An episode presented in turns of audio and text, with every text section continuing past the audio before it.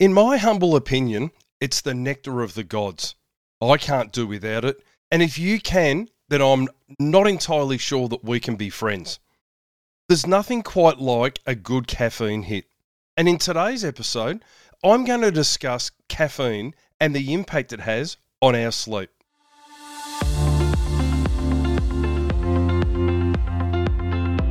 Shift work can be brutal, but it doesn't have to be. Welcome to A Healthy Shift. My name is Roger Sutherland, certified nutritionist, veteran law enforcement officer, and 24 7 shift worker for almost four decades. Through this podcast, I aim to educate shift workers using evidence based methods to not only survive the rigours of shift work, but thrive. My goal is to empower shift workers to improve their health and well-being so they have more energy to do the things they love. Enjoy today's show. And I would like to personally welcome you to this episode of a Healthy Shift podcast. Thank you for taking the time out of your day to listen. I sincerely appreciate you. Today's episode the impact of caffeine on sleep. It's a good one, this one, and it's a topic that really, really does need discussing. Now, the alarm goes off. We open our eyes, and one of the first things that we want to hear is the rumble of the coffee machine, right? It wakes us up and it gets us going. I call it the elixir of life. Ah, the smell of it. I always promote get up, Open the blinds, expose yourself to the daylight, get your coffee, and get outside in the light. Those that know me long enough will know that this is what I promote. And if you're in the northern hemisphere at the moment and it's dark in the morning, sit in front of your sad light. Sad, as in it's sad that you need one, but get a sad light with it um, with the coffee first up, and that will help you to reset your circadian rhythm. Now, it's important every morning that we reset our circadian rhythm. And it's vital to reset it. And it's just so undervalued that this is the time of day that it actually occurs. Now, caffeine is a natural psychoactive substance which is found in many foods and beverages. Now, psychoactive substances affect how the brain works and causes changes in mood, awareness, thoughts, feelings, behavior. And that's kind of relatable with that caffeine in the morning, right? Like for me, before caffeine, I hate everyone. But then after I've had caffeine, I no longer care that I hate everyone. Just kidding. Well, kind of kidding. Anyway, let's move on. Caffeine is found in many plants coffee beans, tea leaves, cacao pods, cola nuts. So, therefore, your cup of coffee, your cup of tea, even the chocolate and soft drink or sodas. They all have caffeine in them. It's also in high doses in energy drinks as well as your pre workouts. In fact, it's realistically the only beneficial ingredient in a pre workout, with the truth be told. Now, I'll get to the energy drinks later, but let's just discuss the most popular and most potent form of caffeine in our daily life coffee. Now, we can drink it by the bucket load, but how much caffeine is there in my coffee? And therein lies the problem. It's impossible to tell and it varies greatly. In a standard 250 ml cup of coffee, there could literally be anything from 95 to 200 milligrams of caffeine, depending on the brand, the quality, and the content. Even an espresso coffee pod it's estimated has between 50 and 100 milligrams of caffeine per cup. Yes, even your cup of tea has caffeine, which is somewhere between 15 and 60 milligrams. A can of Coke Zero, there you go, 45 milligrams of caffeine in that as well. We can all be thinking that we're doing the right thing, but all of this adds up. Think about it. You have your bits and pieces here, your bits and pieces there. You have a nice, relaxing cup of tea before you go to bed. And before you know it, you've put another 60 milligrams of caffeine in. So, Rog, what is the safe dose per day? All right. The safe dose per day of caffeine is approximately 400 milligrams. And for pregnant and breastfeeding women, it's 200 milligrams per day. And be warned, Any more than that may cause miscarriage or even a low birth weight. So read the labels and be aware of what you're actually consuming. Caffeine is in so many foods and drinks that we consume without even realizing. Now we know that these mothers and monsters and V's and things like that are all got caffeine in them. But have a look, it will blow your brain as to how much is in it. So you get up and you have your caffeine in the morning, you have another caffeine, and then you go and have some chocolate, or you have your diet soda, and then you have a mother, and before you know it, you're up to five or six hundred milligrams of caffeine. That all adds up. All right, so we now know what it's in and we know how much is safe for us to consume. But how does caffeine actually affect us? Now, our small intestine rapidly absorbs caffeine from the foods and the drinks that we consume. And the maximum effect of caffeine usually occurs within about 45 to 60 minutes. Once caffeine hits the brain, the caffeine molecule blocks the brain's adenosine receptor. Okay, so now I'm going to have a crack at trying to explain this to you in the most simplistic way. Adenosine is a sleep promoting chemical that is produced and continues to build up in the brain the longer that we are awake. Now, the more that adenosine builds up, the sleepier that we become and this is known as sleep pressure. And it, it's a buildup of adenosine creating it. Now, on the other hand, the caffeine molecule is identical to the adenosine molecule, and it attaches itself to the adenosine receptor in the brain, which blocks the adenosine, keeping us alert and vigilant. Now, when we sleep, adenosine is flushed from the brain. So this is why when we wake up and we drink our coffee, and within an hour and before any adenosine has any chance to build up in the brain, the caffeine goes to the adenosine receptor, blocks it, and it keeps us stimulated. Over time, caffeine starts to fall away from the receptors, but if we keep drinking caffeine, then it continues to block the receptor, not allowing sleep pressure to build up. So, how long does the caffeine last in our system? Well, the effects of caffeine are actually measured in its half life. In majority of the population, this is approximately four to six hours. Now, a half life means that your body has metabolized or processed half of the caffeine that you consume. Now, think back to the actions of the caffeine molecule. It blocks adenosine, remember. This means that up to six hours later, half of this caffeine is still being metabolized and is still blocking adenosine, which is inhibiting your sleep. You need adenosine, which is the sleep pressure, to be able to sleep. Yeah, yeah, I get it. There are those of you that say, I can have an espresso and still go to sleep. So, nah, great, congratulations. But you are reducing your sleep time, the efficiency, and the satisfaction levels of that sleep. And the older you are, the more caffeine impacts on your sleep. You may very well go to sleep.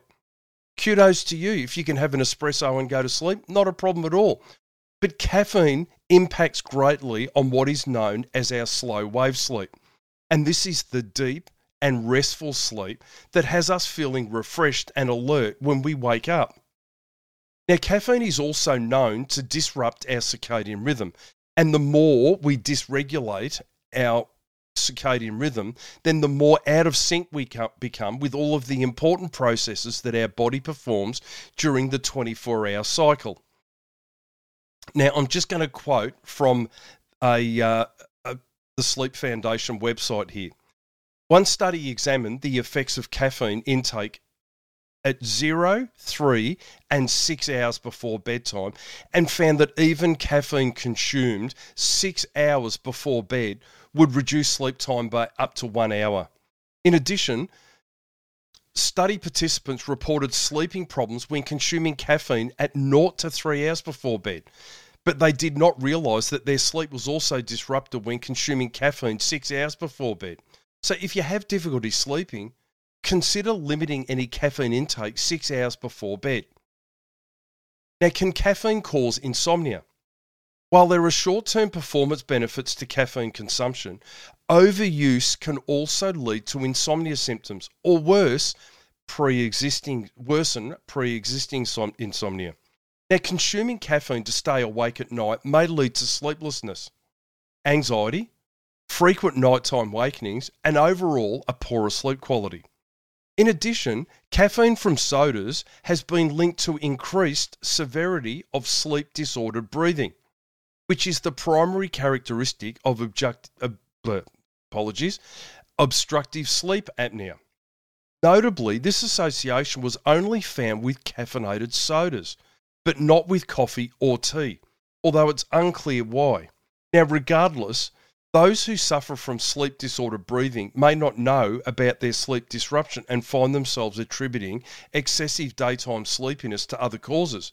Now, if you struggle with sleepiness during the day, it might be time to reevaluate your caffeine consumption, especially if you're drinking sodas or soft drink all day.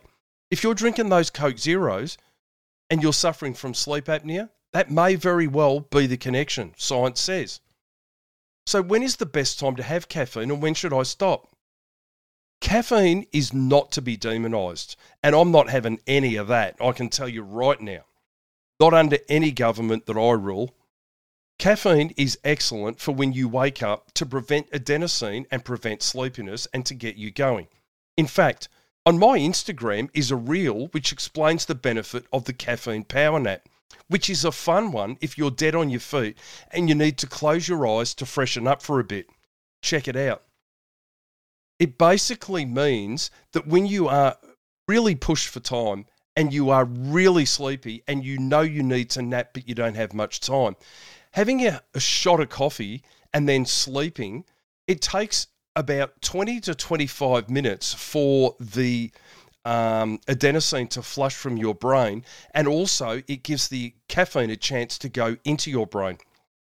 In that time, it will wake you wide up. So when you wake up, you will be totally awake as soon as you wake up. So that's one way of fixing it. Go and have a look at the post because it explains it even more.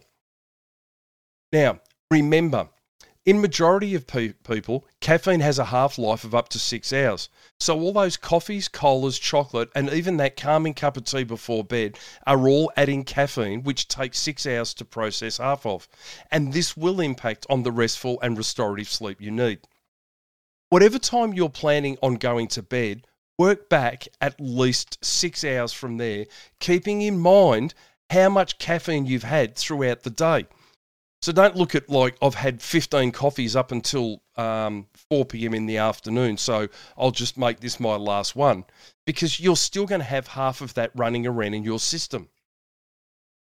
Keep that in mind how much caffeine that you've had, not just when you're having your last one, because half of that is still going to be in your system six hours later. On night shift, I highly recommend, sorry, not sorry, no caffeine after midnight. It's hard enough sleeping on night shift as it is, so don't add a complicated variable to that by drinking caffeine to stay awake, to struggle to sleep, to need more caffeine to stay awake. Now, I want you to say that out loud to yourself and hear how it sounds, because this is what majority of us shift workers do. We are tired. We're outside our circadian rhythm. We start slamming down the caffeine to stay awake. Keep going with the caffeine. Keep going with the caffeine all night. We're still drinking caffeine at three, four, five o'clock in the morning. Then we get home, we go to sleep because we're exhausted, but we wake up, we can't sleep, we've got to pee, we've got to have, we can't sleep, we get anxiety. This is the whole problem. Too much caffeine. So if you're having trouble going to sleep and you're waking up during your sleeps or anxiety while you're lying there in bed, this could very well be a warning sign that the caffeine is actually interfering with your sleep if you're tired, or if, sorry, if you're waking up tired and you're reaching for caffeine, perhaps it might be time to start skipping those coffees in the morning and battling through the day and getting a solid sleep to combat the fatigue itself.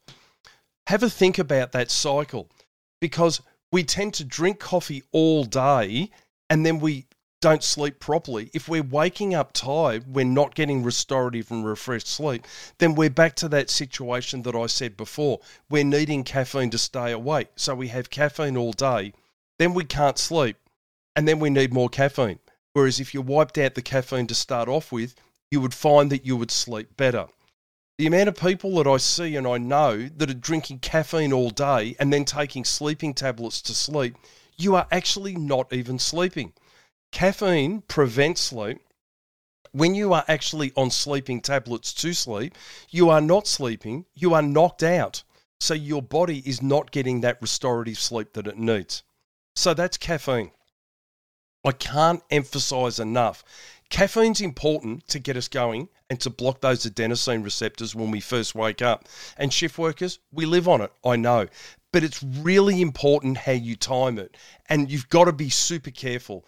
And as a shift worker with a disrupted circadian rhythm and sleep wake cycle, I would highly recommend that you actually push that six hours out even more.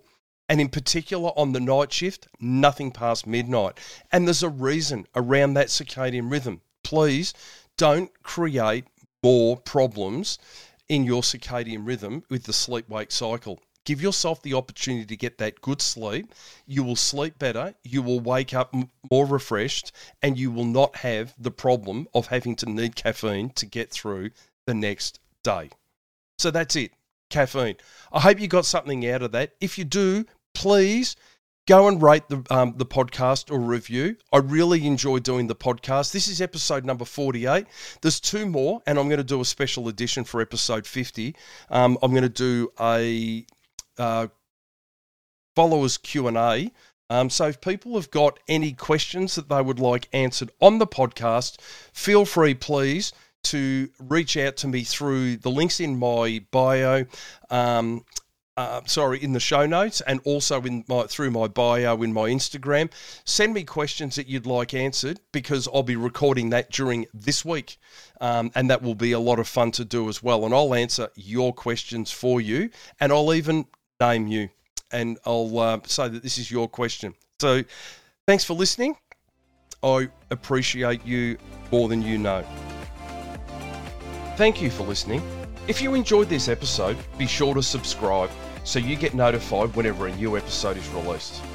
It would also be ever so helpful if you could leave a rating and review on the app you're currently listening on. If you want to know more about me or work with me, you can go to ahealthyshift.com. I'll catch you on the next one.